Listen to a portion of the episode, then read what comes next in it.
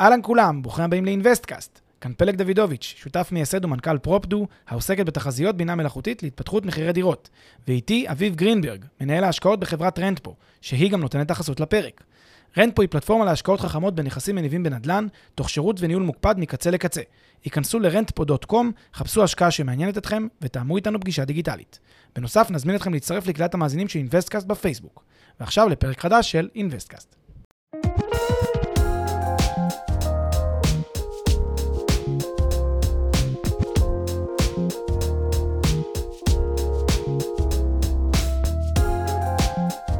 אהלן פלג, היי, אביב! איך אנחנו מרגישים? וואו, אנחנו מרגישים מצוין, אנחנו מרגישים. מרוצים, בריאים? בריאים, הקורונה הגיעה גם לחזור, אלינו, כמו כל מדינת ישראל. אתה מרגיש טוב, אני מרגיש טוב. מרגישים מצוין. שמע, בממוצע, ב- סליחה, סטטיסטית, אני חושב שאחד מכל שלושה מאזינים שלנו כבר חטף קורונה. נכון. שוב, סטטיסטית, כן? נכון, נכון, זאת אומרת שזה הגיע גם אלינו. נכון. אה, אנחנו מאחלים לכולם בריאות שלמה. ומלאה ומהירה. אה, לא פסח על אה, בית אינוויסטקאסט, נכון. אז כיף מאוד מאוד לחזור, וואו, כיף כן. לחזור, לשבת כאן באולפן, להקליט פרק, גם היום עם מסכות. גם היום עם מסכות, we won't take any chances, נכון. חד משמעית התגעגעתי. התגעגעתי גם אני מאוד. וואו. Yes. ל- למאזינים שלנו ובכלל, וכיף לחזור. ו- מתנצלים שקצת קצת נעלמנו, אה, אבל חזרנו, חזרנו אה, לכמו תמיד, מה שנקרא, אה, ונחפר עם זה עם פרקים בנושאים אדירים, גם הפרק הזה. שנייה לפני כן, בואו נציג את עצמנו, כי התחלנו את זה, אבל היה קצת הפסקה, אולי שכחו. אז אני אתחיל. אה, אביב גרינברג, מוביל את פעילות ההשקעות בחברת רנטפו, אוהב מאוד מאוד מאוד נדל"ן, אה, אוהב מאוד השקעות. רנטפו, אנחנו עושים אה, השקעות נדל"ן שעובדות עבורכם אה, בפולין ועוד מעט ביוסטון, הפרטים שניתן בקרוב. אה, זה ככה אני, מה לגביך? קול. אני פלג דוידוביץ', אה, מנכ"ל ומייסד פרופדו, סטארט-אפ אה, שנותן תחזיות לשווי דירות. אז אם מעניין אתכם מה שווי הדירה שלכם היום ובעתיד, כנסו לפרופדו, תזמינו, תראו שם את התפתחות המחירים שאנחנו חוזים ומלא מלא מידע שאנחנו נותנים. אנחנו מאוד מאוד מדויקים, אנחנו שמחים לבשר על 99.6% דיוק במדגמים רחבים של אה, דירות שאנחנו בודקים בישראל, אז בהחלט כדאי ומשתלם. אה, ומעבר לזה, גם מרצה לנדל"ן אה, באוניברסיטת רייכמן, וגם אוהב לעשות נדל"ן ולדבר על נדל"ן, אז, אז כיף לנו מדי שבוע להיפגש כאן. יס, רציתי גם להגיד למאזינים תודה רבה רבה, ראינו שדירקתם אותנו ודירגו אותנו ציונים מאוד מאוד גבוהים. כן, כולם חמש, אני מקווה. כולם חמש. אני רוצה לבקש, אם עדיין לא דירקתם אותנו, זה סופר חשוב לנו שתדרגו אותנו לגמרי. אה, בכל הפלטפורמות המובילות. אה, בבקשה תעשו את זה. נכון. תעשו את זה, דרגו אותנו, אה, זה מאוד מאוד יעזור גם לקדם את הפודקאסט, גם לבשר את הבשורה, ואל תשכחו לדרג חמש. אם אתם כן, כבר אם אתם מדרגים. אם אתם כבר לוחצים על הכוכבים האלה, תלחצו חמש. יס. ומה, על מה אנחנו מדברים הפעם? היום אנחנו מדברים על השאלה שאולי גם טיפה דיברנו עליה בכל מיני פרקים אחרים, בכל מיני קונסטלציות, אבל נקדיש לה היום פרק משלה, והיא, האם כדאי לנו להשקיע בדירה חדשה או בדירת יד שנייה? וואו, שאלת השאלות. וואו. מלא, מלא, מלא משקיעות ומשקיעים מכל רחבי ישראל, וגם מחוץ לישראל, מתלבטים ומתחבטים לילות כימים בשאלה, האם לקנות דירה חדשה מקבלן על הנייר, או שמא לקנות דירת יד שנייה, ולהשקיע בדירה קיימת. מה יותר משתלם? מה יותר משתלם? ואנחנו ננתח את זה כדרכנו בפודקאסט, בפרק הזה, לעילה ולעילה, וממש נבין לעומק את השיקולים השונים. יאללה, אז איך שנעשה את זה, למעשה נדבר על היתרון של כל אה, אחד משני הסצנריואים בגדול. כמובן, ניתן איזה דוגמה מעשית, שתמחיש את, אה, את היתרונות והחסרונות של כל, אה, כל אחת משתי אפשרויות. אה, ונסכם, מה עדיף? יפה. יאללה, אז בוא נתחיל. נתחיל עם, ה, עם היתרונות של רכישת דירה יד שנייה. יד שנייה, נכון. אז יד שנייה, אה, בראש ובראשונה, מחירי הכניסה יותר טובים. כן, בואו, בואו נגיד את האמת, מחירים של דירות יד שנייה בדרך כלל זולים, כן, גם מאחר שיש הרבה יותר דירות כאלה, וגם מאחר שאתה יודע, יד שנייה זה כל הטווח שהם נגיד 20, אה, 18 ו- ודרומה, כל מה שנבנה יחסית מ-20, אפילו 2020 דרומה, אה, אז זה נחשב יד שנייה, ולכן יש הרבה יותר דירות יד שנייה במרקט. יש אה, הרבה יותר אפשרויות לקנות דירת יד שנייה. המחירים שלהם זולים בממוצע באפילו 10, 15, 20 אחוזים מאשר דירות יד ראשונה מקבילות באותה פחות או יותר סטנדרט באזור. מה שאומר שהיתרון המרכזי והבולט ביותר זה באמת מחיר הכניסה הוא יותר נמוך. אני יכול לקנות דירה בחדרה או בת ים או, או עכו במחיר X, או 15-20 אחוז פחות, וממש ליד זה רק בדירה ישנה ולא דירה חדשה. זאת אומרת שאם אם אני, אם אני כבר מסתכל הלאה גם על המכירה, זה אומר ש... ב, הרי כשאני קונה דירה חדשה, אם אנחנו אומרים שמ-2018 דרומה זה יד שנייה, כשאני אמכור אותה בעוד כמה שנים, אז היא כבר תהיה שייכת לשוק המשני, נכון. ליד שנייה. זה אומר שאם אני, לפי זאת מה שאנחנו אומרים על המחיר, אם אני קונה דירת יד שנייה, אז אני, לא יהיה לי פער בין, בין אה, אה, אה, יהיה לי פער יותר נמוך לצורך העניין בין המחיר שקניתי לבין המחיר שאני אמכור. זאת אומרת, בכל מקרה אני אמכור ביותר כי תהיה עליית ערך. אני מתכוון שאני קניתי במחיר של שוק משני, ואני אמכור במחיר של שוק משני. כן, יש זאת איזשהו... אומרת שאם אני, אם אני קונה... הירידה היא יחסית משמעותית כשאתה עובר מדירת יד ראשונה ליד, ראשון, ליד שנייה, כשעובר מספיק זמן. כן, כן. זה לא מיידי, אבל כשעובר מספיק זמן, הפחת, זה נקרא... בדיוק. הפחתת הערך הזאת היא משמעותית בדירות כמובן יותר uh, חדשות. Uh, דבר נוסף שהוא uh, כשיקול, כיתרון מרכזי בדירת יד שנייה, זה שהתשואה השוטפת ודאית יותר. למה? מה הכוונה שהיא ודאית יותר? זה לא ספקולטיבי, כמו שהרבה אנשים אומרים על דירות חדשות, שאני לא יודע כמה שכר הדירה יהיה שם. בדירות יד שנייה יש כבר, אה, אתה יודע, יש שוכרים בנכס, אני כבר יודע כמה שנים זה רץ, אני כבר רואה את ה... אה, אם, אם אני עכשיו הולך לקנות, אני יכול לבקש מהמוכר שלי, תראה לי כמה שוכרים פה, כמה שכרו פה באזור, תראה לי את המספרים, ואז אני יכול בעצם להבין בצורה הרבה יותר טובה והרבה פחות מה שנקרא ספקולטיבית במרכאות, מהו אה, שכר הדירה שאני יכול לגבות פה. אה, כנ"ל יש גם היסטוריה לנכס. מה זה אומר שיש היסטוריה לנכס? אני כמו, אני רואה נכס, אני יודע שהנכס הזה קיים, הוא אה, מוחשי, אני רואה אותו לנגד העיניים, אני יודע על ההיסטוריה שלו, אני רואה מה, מי שכר אותו, מי גר בו. אני יכול, אני לא צריך לדמיין האם יגור פה, אתה יודע, משפחות, או זוגות צעירים, או, יתגור, או שהשכונה פה היא שכונה טובה או לא. אני ממש רואה את זה לנגד העיניים, כי אני בא לראות מי השוכרים בבניין, מי הדיירים בבניין. הרבה יותר קל לי to visualize, כן? לדמיין את זה, לראות את זה, כשזה ממשי לנגד העיניים, מאשר שאני אצטרך אה, לחשוב תיאורטית מה זה יהיה. שימו לב שלמשל, אם אני מדבר בב- בבנייה חדשה, נגיד על, לא יודע מה, בניין באמצע רחוב, אז יותר קל לי נכון. לדמיין, אם זה רחוב קיים. אבל אם זה שכונה חדשה שנבנית, קח איזה שכונה עכשיו ב... לא יודע מה, בנתניה, או שכונה שנבנית באיזשהו מקום, שפתאום מקימים מאפס שכונה, הרבה יותר קשה לדמיין איך ייראה שם, כי זה באמת תלוי מי יגורו שם, מי יקנו שם ומה השיקולים. אז אין, יש פחות היסטוריה, יש פחות מה לראות. אה, בדירות אה, חדשות, אבל בדירות ישנות יש יותר מה לראות ויש יותר היסטוריה. יש גם יותר קלות בתפעול בדירות יד שנייה, כלומר, יותר קל לתפעל אותן, במיוחד כשמשווים לשנים הראשונות איך שנמסרות הדירות החדשות. יש הרבה פעמים מה שנקרא תקופת ההתייצבות של המבנה, ויש הרבה נזקים שמתגלים שלא רואים אותם בהתחלה. בדירות ישנות, כבר, שוב, יש כבר היסטוריה, כבר יש פה איזשהו, אתה יודע, יש כזה ספר תחזוקה במרכאות של, ה, של הדירה הזאת, אז יותר קל לתפעל אותה, יודעים בדיוק מה המגבלות שלה, ויודעים כבר איך היא עובדת ואיך היא מייצרת. בקיצור, זה די, די פשוט. יש גם רישום מסודר. אני יכול להיכנס לטאבו, לראות מי הבעלים, הכל רשום. אה, בדירות יד שנייה זה כאילו נורא נורא אה, דינמי, נורא, נורא ברור לי לנגד העיניים איך זה עובד. בדירות חדשות זה קצת יותר מורכב, הנסח. בשלב הזה שקונים, יש. איזושהי הערת אזהרה, יש איזשהו בנק עם, אה, ש, שנתן משכנתה לפרויקט, יש, אולי איזו עסקת קומבינציה, יש שם עוד בעלים, לא תמיד מבינים שם מי נגד מי. בבניין, בבניין קיים, כן, רואים, דירה 8 צילה, דירה 9 אריה, דירה 10, ואני קונה דירה 11, ואני יודע בדיוק מה אני קונה, ממי אני קונה ואיך אני קונה וכולי. אה, דירות יד שנייה הן גם עסקאות יחסית פשוטות ויעילות. החוזים, העסקה, התהליך המשפטי של סגירת העסקה, המשא ומתן, הכל נורא נורא פשוט ומהיר בדרך כלל. כעניין של חודשיים, שלושה אפשר לגלגל עסקה כזאת, להחליף תמורות ולהתקדם ולקבל את הדירה. זה מאוד פשוט, זו עסקה הרבה יותר פשוטה. שוב, במקרה הכללי, לא עכשיו בכל מקרה לגופו, אבל במקרה הכללי זה הרבה יותר פשוט. אה, מאפשר את השכרת הנכס בצורה מיידית. ממש אה, עסקה שהיא עסקה יותר כזה, אתה יודע, מוכנה. כאילו אתה מקבל מן המוכן כבר את כל הדברים. וזה היתרונות של, אה, של אה, יד, ראשון, יד שנייה על פני יד ראשונה.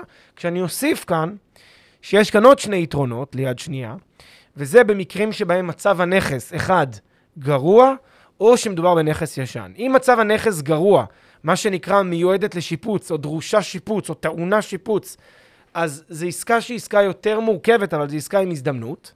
מה שנקרא עסקת הפליפ, עסקת ההשבחה או עסקת השיפוץ, ואז זאת הזדמנות בדירות יד שנייה שמן הסתם אין בדירות חדשות. אה, אפשרות הפליפ, יש לה סיכונים משלה, אני שם אותה בצד. ואפשרות שנייה זה, אם זה בניין ישן, שעונה על ההגדרות של פינוי-בינוי, תמ"א 38 וכולי, נגיד בישראל, אה, אז יש סיכוי שהבניין הזה יעבור כולו התחדשות עירונית, ואז אני אפיק פה גם השבחה על פרויקט ההתחדשות העירונית, ולכן זה עוד יתרון בדירת יד שנייה. אבל זה שני יתרונות נישתיים למקרים נכון. ספציפיים. נכון. כן, אם תקנים, אם עכשיו מסתכל רגע על הדירה הרגילה, נגיד משנות ה-90 כזה, אז היא לא מתאימה, לא ל... בדרך כלל לא לשיפוץ, או לא לשיפוץ מסיבי, והיא גם לא מתאימה להתחדשות עירונית, ולכן באמת מתחדדת ההבחנה בין דירה חדשה לדירת יד שנייה לצורך הפרק הזה.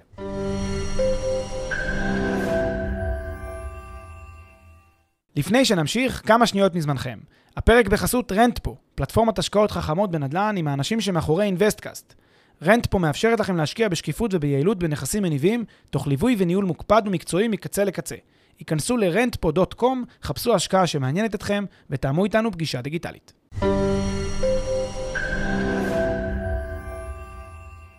אנחנו עכשיו נדבר על היתרונות של אה, דירה חדשה, אבל חשוב להגיד שאחרי זה, כשנסיים לדבר על יתרונות בדירה חדשה, אני רוצה להראות כמה אלמנטים, שגם עליהם כמובן דיברנו בעבר, שמצמצמים לצורך העניין את הפער שהוא לטובת דירת יד שנייה. אני לא אומר, יש מק- חד משמעית, זאת אומרת, זה כל מקרה לגופו, אבל כן חשוב לי לה, להגיד שזה לא, לא בהכרח כזה בינארי, ואפשר באמת אה, אה, ליהנות גם מהיתרונות של דירה יד שנייה באספקטים מסוימים בדירה אה, חדשה, נדבר על זה עוד מעט. אז מה, מה היתרונות של דירה חדשה? יפה. דירה חדשה, אה, יש לה הרבה מאוד יתרונות ייחודיים, בסדר? ורק מי שקונה דירות חדשות ומשקיע בדירות חדשות, מבין אותם, אני חושב, כי באמת, זה הרבה יותר נישה. דירות יד שנייה יש פשוט הרבה יותר, תחשבו, כל, כמעט כל דירה שאתם מכירים זה דירת יד שנייה, סטטיסטית, כן? מעט זה דירות חדשות.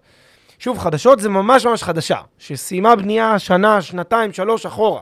זה הכוונה החדשה. אגב, זה, אני קצת רוצה לחדד, זה לאו דווקא אם זה יד ראשונה או יד שנייה ממש. יכול להיות שיש איזה מישהו שהזכיר אותה איזה שנה, שנתיים. זה לא אומר שהיא לא חדשה, היא עדיין נחשבת כמעט כמו דירה חדשה.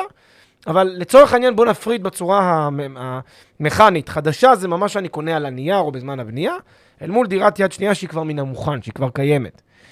אז חדש, היתרון המרכזי שלו זה שהוא בדרך כלל איכותי יותר. פשוט מאוד, זו דירה יותר איכותית בהשוואה לממוצע הדירות בשוק. לא תמיד, אבל ב- למ- לממוצע זה יותר טוב.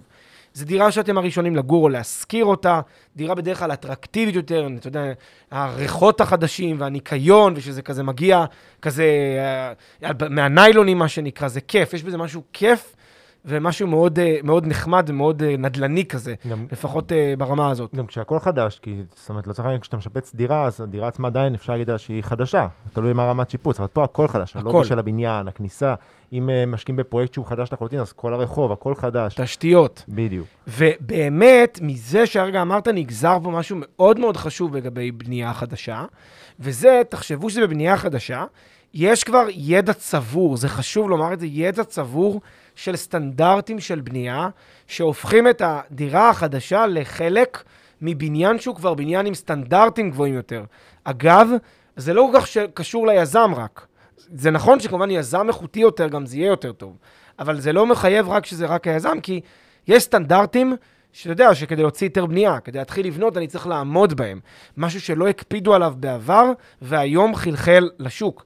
למשל, אה, ממ"דים, זה דבר שחייבים היום בבנייה חדשה. אז בדירות החדשות יש ממ"דים. אה, ענייני בטיחות, ואתה יודע, תמיד.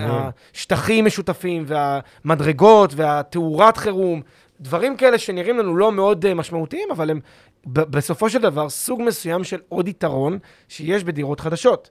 אה, תקנים, כמו למשל תקן חנייה, אה, ודברים מהסוג הזה, תקן זה משהו שהעירייה מגדירה, או כל מיני נהלים מגדירים, ואז הבניין צריך לייצר, לספק אותם, כמענה לאיזשהו צורך. זה נפוץ הרבה יותר בבנייה חדשה מאשר בבנייה ישנה. מעליות, הנה דבר טריוויאלי כל כך, מעליות יש בבנייה חדשה, בכל בנייה חדשה. אין את זה בבנייה ישנה.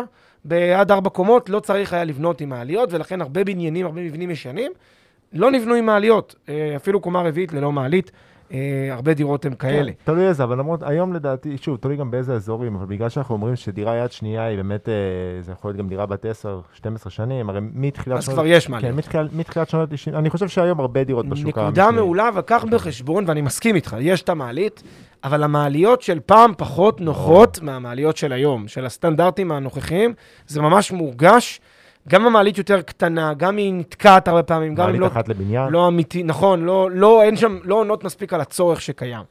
אה, שטחי שירות, אז יש הרבה יותר שטחים, הרבה יותר למשל לובי מפואר, ושטחים טיפה יותר גדולים, וגינה אולי לרווחת הדיירים.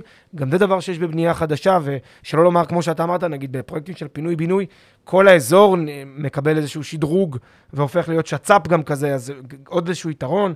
נושא של מרפסות, יש בבנייה חדשה כמעט תמיד נלווית לדירה גם מרפסת, לפחות בחלק מהפרויקטים.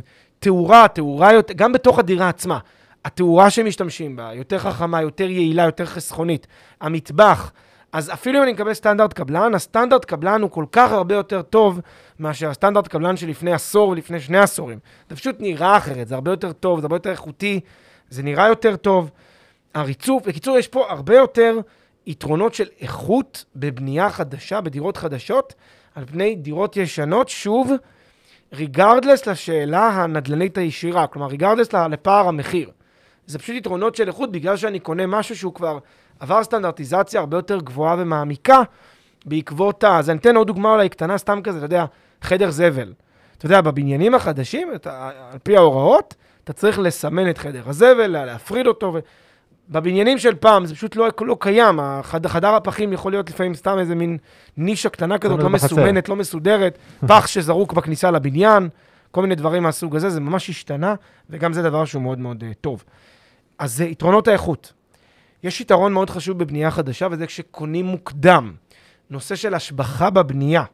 השבחה בבנייה זה דבר מאוד מאוד מרכזי, עשינו מחקר על זה בפרופדו, על שאלת ההשבחה בבנייה ומה שיעורי ההשבחה שאפשר לצפות בבנייה חדשה. שיעור ההשבחה הממוצע בישראל לבנייה חדשה, כשיש השבחה, כשאנחנו רואים שהמחירים עולים בפרויקטים שקונים אותם משלב הנייר, מהשלב על הנייר ועד השלב שבו הפרויקט הזה מקבל טופס 4, בסביבות 15.5 אחוז. זאת אומרת שהמחיר שלי הולך לעלות לאורך תקופת הבנייה. אם קניתי במיליון, אז הדירה עצמה תהיה שווה עד סוף הבנייה מיליון 150 בממוצע. קחו בחשבון שיש תשומות בנייה, כלומר יש עלייה במדד תשומות הבנייה, אם אני צמוד למדד תשומות הבנייה, יש גם עליית מחירים כללית. הרוב צמודים. אבל גם העסקאות. אם אני מנקה את ה... מנקה עם כף, כן, את תשומות הבנייה, עדיין יש פה השבחה גבוהה. למשל, תשומות הבנייה בשלוש שנים האחרונות היו בסביבות 7%, ואנחנו מדברים על עליית מחירים של בסביבות אה, אה, 15%. זאת אומרת, היה לי פה רווח עודף של עוד 8, אפילו 10% בחלק מהמקרים, במשך תקופה יחסית משמעותית, אה, וזה דבר מאוד, אה, מאוד כדאי רק בגלל ההשבחה.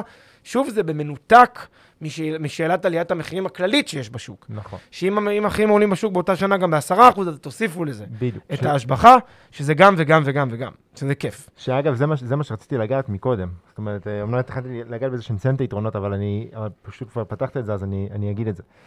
כמו שאמרת, לצורך העניין היתרונות של האיכות זה במנותק משאלת המחיר, שבה אמרנו שיש, יכול להיות איזשהו יתרון לדירה אה, דווקא שהיא יד שנייה.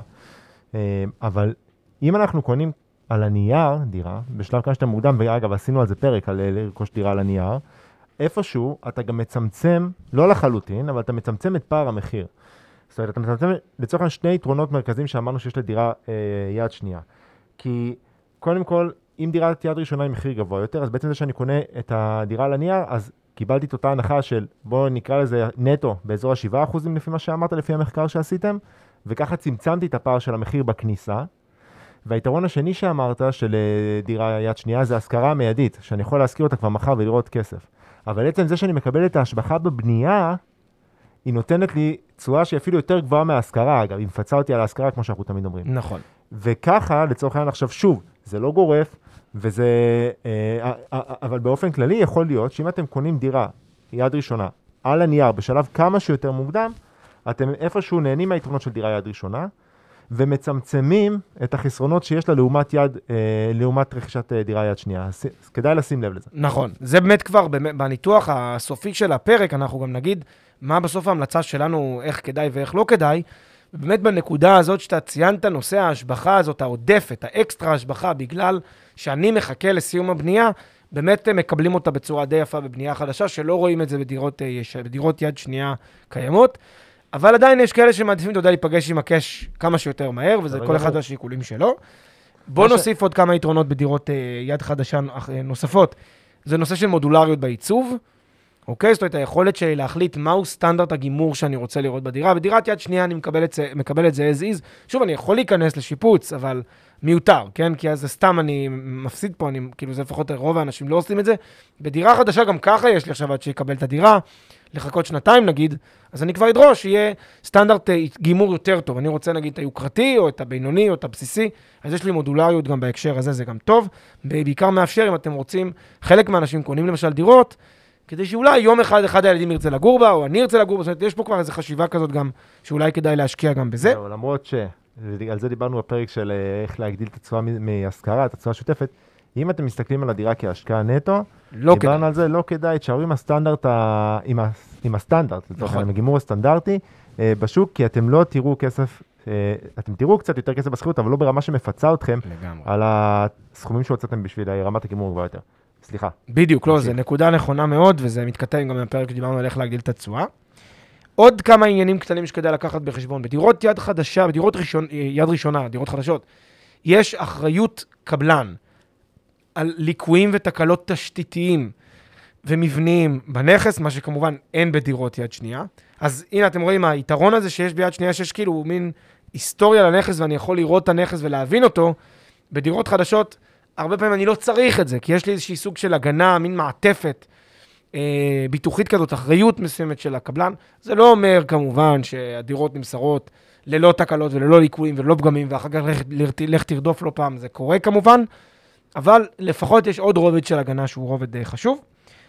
עוד יתרון מאוד מאוד מאוד חשוב בדירות חדשות, במיוחד שקונים אותן מוקדם, זה הנושא של פיזור התשלומים, מפל התשלומים, זה יתרון מימוני מהמעלה הראשונה שמגדיל את התשואה מאוד, משום שאם אני צריך להעמיד רק 25% או 20% בתשלום ראשוני, ואז את היתרה בסוף, זאת אומרת, אני צריך לדחות גם את המשכנתה אולי, זאת אומרת, יש פה כל מיני דברים שאני יכול להגדיל באמצעותם את התשואה על ההשקעה, תשואת ה-IRR כמובן, על ההשקעה בצורה משמעותית, שהם גם מעבר לחישוב שאתה ציינת קודם, של אה, להיפ- להיפגש או לא להיפגש עם שכר דירה מחר בבוקר.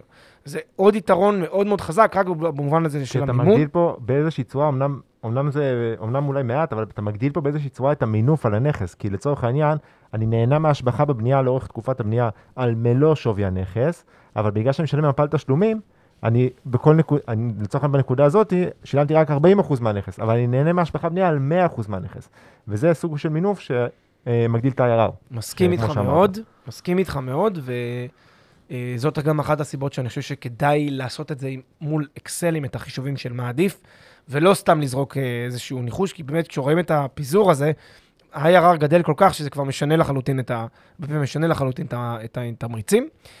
ועוד שיקול אחרון שמעדיף דירו, שעדיף בגללו דירות יד ראשונה, זה לא, לא כל כך רואים את זה בקלות, אבל צריך להבין שאם יש משבר נדל"ני, אם יש, הדירות שיפגעו אחרונות מהמשבר אלה יהיו הדירות החדשות, וזאת מסיבה שהן יותר אטרקטיביות בשוק.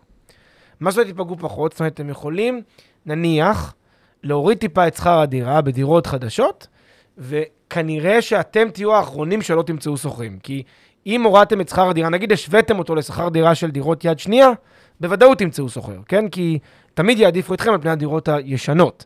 יש איזה מין משהו בזה שאתה עם, כמו עם, ה, עם הסוס הכי יפה, עם ה, אתה יודע, עם, ה, עם הכוכב, שישר מושך מעצם העניין אה, שכולם באים אליך.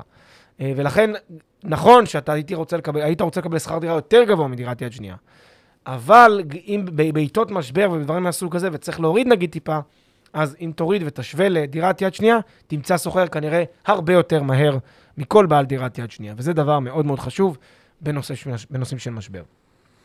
יס. אז אה, אלה היו היתרונות של דירות אה, יד ראשונה. יאללה, נעשה כדוגמתנו בח- בקודש, ניקח, אה, נעשה איזשהו ניתוח, דוגמה. מצוין. אז בוא נעשה, ניקח נגיד סיטואציה של, אה, סיטואציה מהחיים, סיטואציה מהיומיום, העיר האהובה עלינו, פתח תקווה, מרכז פתח תקווה, אני כמובן צוחק, אבל אני גם לא באמת צוחק. פה גדלתי, אני גם באמת אוהב את פתח תקווה. אני גדלתי שם. כן, אני יודע. אבל מרכז פתח תקווה, המקום החביב וה, והסימפטי והנעים. אה, ובואו ניקח אה, שתי דירות. אחת דירה שהיא נמצאת, אה, אחת דירה שהיא בעצם דירת יד שנייה.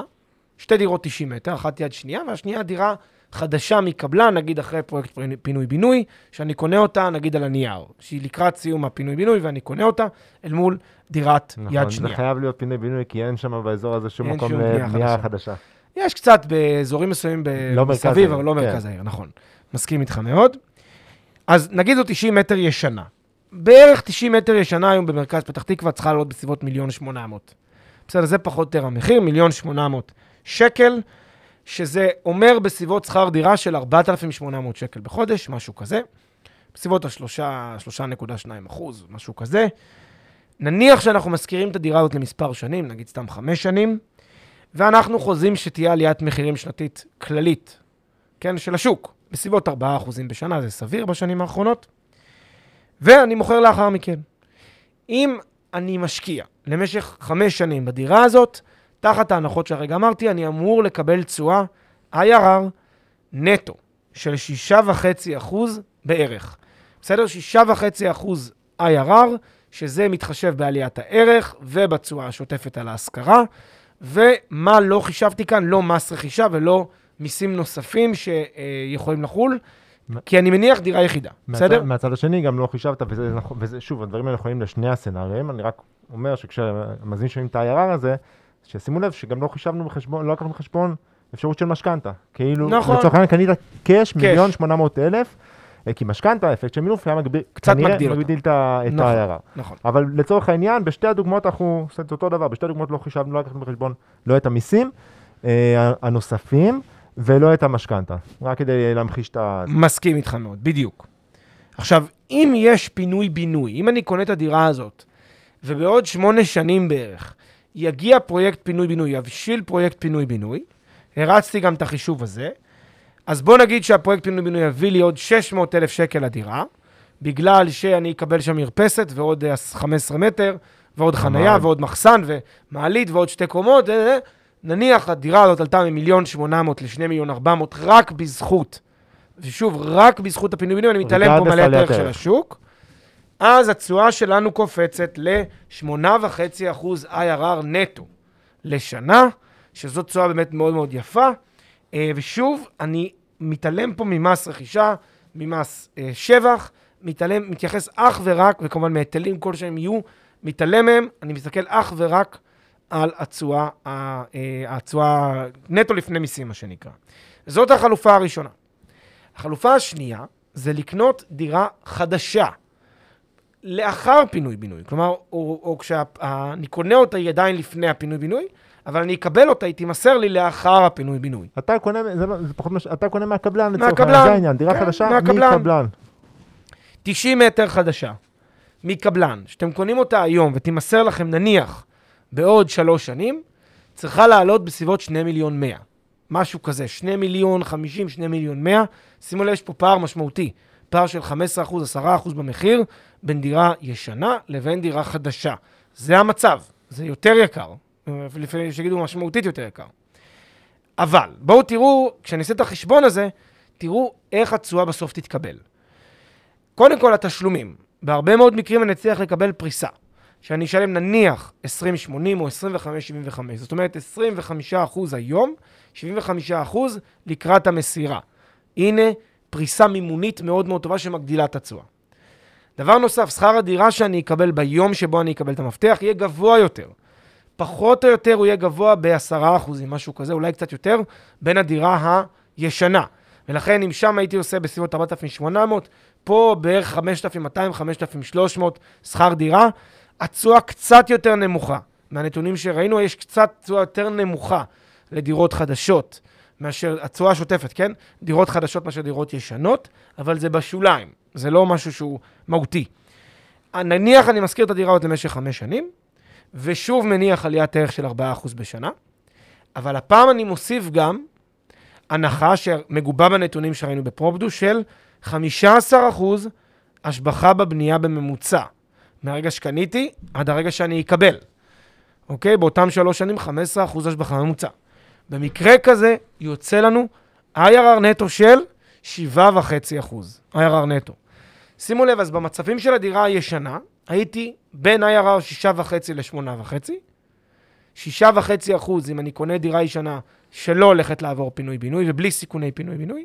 8.5 זה אם אני נכנס להליך של פינוי-בינוי ועוד 8 שנים אני דיברנו, אקבל אותו. דיברנו על זה, זה נישה. זאת אומרת, נישה. זה קורה יותר ויותר, אבל זה נישה. זאת אומרת, אלא אם כן אתם באמת אה, מנתחים שיש סיכויים טובים דווקא באזור הזה, כי אתם מכירים את התוכניות של הוועדה העירונית, ואתם יודעים שזה משהו אחד. אבל עקרונית, אם אנחנו מדברים באופן כללי, כי אנחנו עכשיו משווים פה שני סצנרים כלליים, הפינוי-בינוי זה נישה בתוך... אה, ואני רוצה להוסיף עוד משהו. שים לב שאם המוכר שלי מגלם לי חלק מהרווחים. השמונה וחצי הזה מתקרב כבר לשש וחצי. כמעט ואין לי עוד את הרווח, את היזמי העודף. יהיה לי קצת.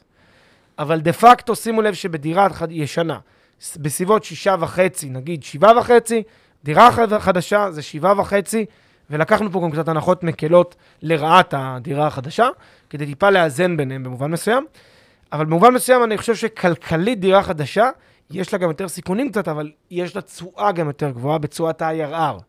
תשואת ה-IRR של דירה חדשה יותר גבוהה מאשר תשואת ה-IRR של דירה ישנה בפרקי זמן אה, רגע, של ההשקעה. אמרת שאתה חושב שיש בה יותר סיכונים בדירה חדשה? יש יותר סיכון במובן, המובן הקטן הבא, סיכוני ההקמה.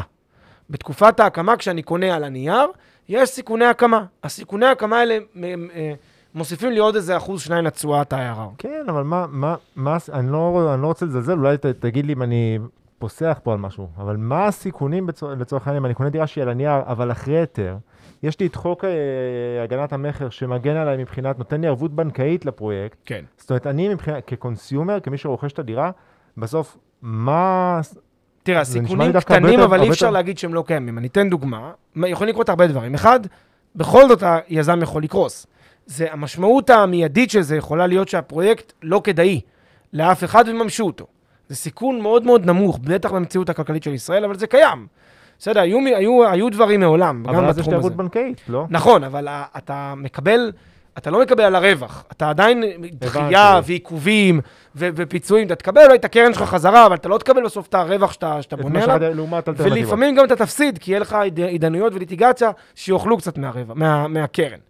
הכוונה בהרבה מאוד מקרים היא שכשנכנסים להליך, ל- לבנייה חדשה, יש סיכונים עודפים רק בגלל הבנייה החדשה. זה לא אומר שהסיכונים האלה הם במדרג הגבוה של הסיכונים. זה לא כמו עכשיו עסקת פליפ או עסקה יזמית שהם עתירים בסיכון. זו עסקה light בצד של הזה, אבל זו עדיין עסקה טיפה יותר אה, מורכבת יזמית מהעסקה של רכישת דירת יד שנייה. אבל מצד שני, התשואה גם יותר מתגמלת. כמה יותר מתגמלת? בסביבות עוד 1.5-2% IRR אה, לשנה, שזה באמת מאוד מאוד יפה, במיוחד מי שמחפש לעשות מה, מה, מהכסף שלו כמה שיותר ברמות סיכון סבירות. אז... אז- אה, זה, סיכו- זה סיכוני ההקמה, כמו שאתה אומר, ש...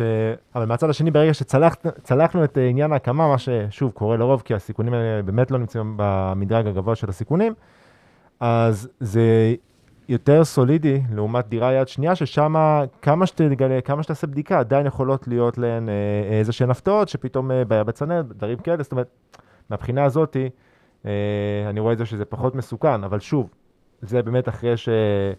זה בלי קשר, סליחה, לסיכוני ההקמה. סבבה. לגמרי, לגמרי. אז זה היה, זה היה זה, זאת אומרת, את- אתה מסכם, ב- בתכ- איך אתה מסכם את הדוגמה הזאת? כי בתכלס, אנחנו רואים פה שההפרשים הם לא משמעותיים, זאת אומרת, תלוי באיזה מקרה. בני, בנישה של הפינוי-בינוי אנחנו רואים שהדירת יד שנייה, אחוז אחד יותר גבוה, לפחות בסצנריו הזה שאנחנו בנינו, אה, ובלי הפינוי-בינוי אז אנחנו רואים שבאמת הדירה החדשה היא טיפה, היא באחוז אחד יותר גבוה, כדי לגלם באמת את הסיכון הזה של, ה, של סיכוני ההקמה. בתכלס, זה לא כזה הפרש, זאת אומרת, זה נראה באמת די דומה. נכון, יש באמת הרבה דמיון, ויש הרבה פעמים עניין של אה, טעם אישי, ויש כאלה שאוהבים יותר דירות יד שנייה, ויש כאלה שאוהבים יותר דירות יד ראשונה. אני חושב שזה צריכה להיות בסוף החלטה שכל אחד לוקח ברמה האישית בהתאם למה שהוא, שהוא אוהב. אם אתה שואל אותי את דעתי האישית, שוב, אני רגע אולי שם בצד אה, נדל"ן חו"ל, ששם יש לי דעה הרבה יותר נוקבת. בואו נדבר על עוד מעט. נדבר עליה עוד שנייה, אבל לגבי נדל"ן בישראל, הטעם שלי הוא אדיש עם נטייה קלה לכיוון דירות חדשות.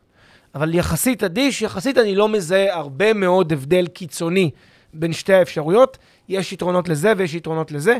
אם אני יותר מחפש תשואה חזקה ויותר מחפש עליית ערך ויותר מחפש השבחה, אני אלך לעסקה יותר יזמית קצת, שזה הדירה החדשה. אה, ואם אני מחפש דירה, עסקה שהיא טיפה יותר כזה תזרים עכשיו, אני אלך יותר לדירה, דירת יד שנייה, אבל מ- למעבר לזה, יש יחסית אדישות. גם תלוי באיזה שוק אתה מתמודד. זאת אומרת, אם זה שוק שלצורך העניין רוב הדירות בו הן חדשות ותקנה דירה משומשת, אה, א', קח בחשבון במודל העסקי שלך שאתה תשכיר אותו מחיר הרבה יותר נמוך, ואתה צריך להבין האם זאת אומרת, האם עדיין יהיה לך מספיק אה, ביקוש לדירה כזאת בשוק כן, הזה? נכון. אה, ומה לגבי ההשקעה בחו"ל? כי זה גם חתיכת נושא. יפה. אז לגבי השקעה בחו"ל, הדעה שלי הרבה יותר נחרצת. ואני בעד, השקעה בחו"ל היא השקעה מטבעה הרבה יותר מורכבת. הדבר שמאפיין את המורכבות הכי גדולה של השקעה בחו"ל, לפחות לטעמי, זה הבלת"מים, זה התקלות, זה הבעיות. ובדירות יד שנייה פשוט יש הרבה יותר בעיות שיכולות לקרות. אם לא בדקו כמו שצריך, אם האינספקשן לא היה כמו שצריך, אם יש נזילות, אם יש תקלות, אם צריך להחליף, אם צריך לשפץ, אם צריך ל- ל- ל- לספק. כל הזמן בעיות שיכולות להיות בדירות יד שנייה או בבתים יד שנייה שאני קונה, והנטייה של הרבה אנשים, בגלל שזה יותר זול, להסתנוור מזה ודווקא ללכת לדירות היותר ויותר גרועות האלה ושבורות האלה, מה שעוד יותר מוסיף אה, מורכבות. בוא נחדד את זה, כי מה שאמרת נכון לכל מקום, גם לדירות בארץ. בכל, גם בדירות בארץ יכול להיות שיש תקלות שלא נחשוב עליהן, כמו שאמרתי מקודם. אבל בחו"ל, למה? אנחנו אומרים הרי שבחו"ל זה, זה, שזה, זה, זה, זה יותר חזק. ואני חושב שזה בגלל הריחוק, או בגלל הפערי מידע שיש לנו כמשקיעים, בשוק שהוא לא, הוא לא השוק המקומי שלנו בסוף, אין מה- כמה שלא נלמד את זה. וההיכרויות שלנו, או, או אתה יודע מה, הקלות שבה אנחנו יכולים להגיע לאנשי מקצוע מסוימים, גם אנחנו עושים את זה דרך חברה מסוימת. Um, אני חושב ש... בגלל זה, תקן אותי אם אני טועה, אבל נראה לי שבגלל זה אתה אומר את זה, כי... נכון, נכון, נכון, בדיוק כי- זה, זה בדיוק זה. היכולת שלי לנהל את זה כמו שצריך, מרחוק, בשוק שאני לא מכיר, בשפה שאני לא מכיר, ולהתמודד עם התקלות והבעיות האלה, היא הרבה יותר מורכבת והרבה יותר ממנה, הרבה תקלות יש בנושא של דירות ישנות. לכן, כדי למזער את הסיכון הזה, דירה חדשה שאני קונה מיזם מוביל, הרבה פעמים היא כמעט חסינה או די טובה מפני הבעיות האלה, ונותנת לי שקט לתקופת השקעה. שוב, אני לא בא ל-30 שנה. אם אני בא לחמש שנים, שמונה שנים, אז הבנייה החדשה היא סוג של בלם שעוזר למניעת הבעיות האלה, ולכן שם העדיפות של דירות חדשות הרבה יותר גבוהה מאשר בשוק, אה, מאשר בארץ. שגם בארץ אני מעדיף דירות חדשות, אבל שוב, ב- בהרבה פחות אה, אה, נחרצות. בדיוק, עם יותר רמה של אדישות יותר גבוהה. יס, סגור. cool, פלג, התגעגעתי, היה כיף. גם לי היה מאוד כיף. חברים, תודה רבה רבה לכם, נתראה בפרק הבא. ביי ביי, אחלה סופש.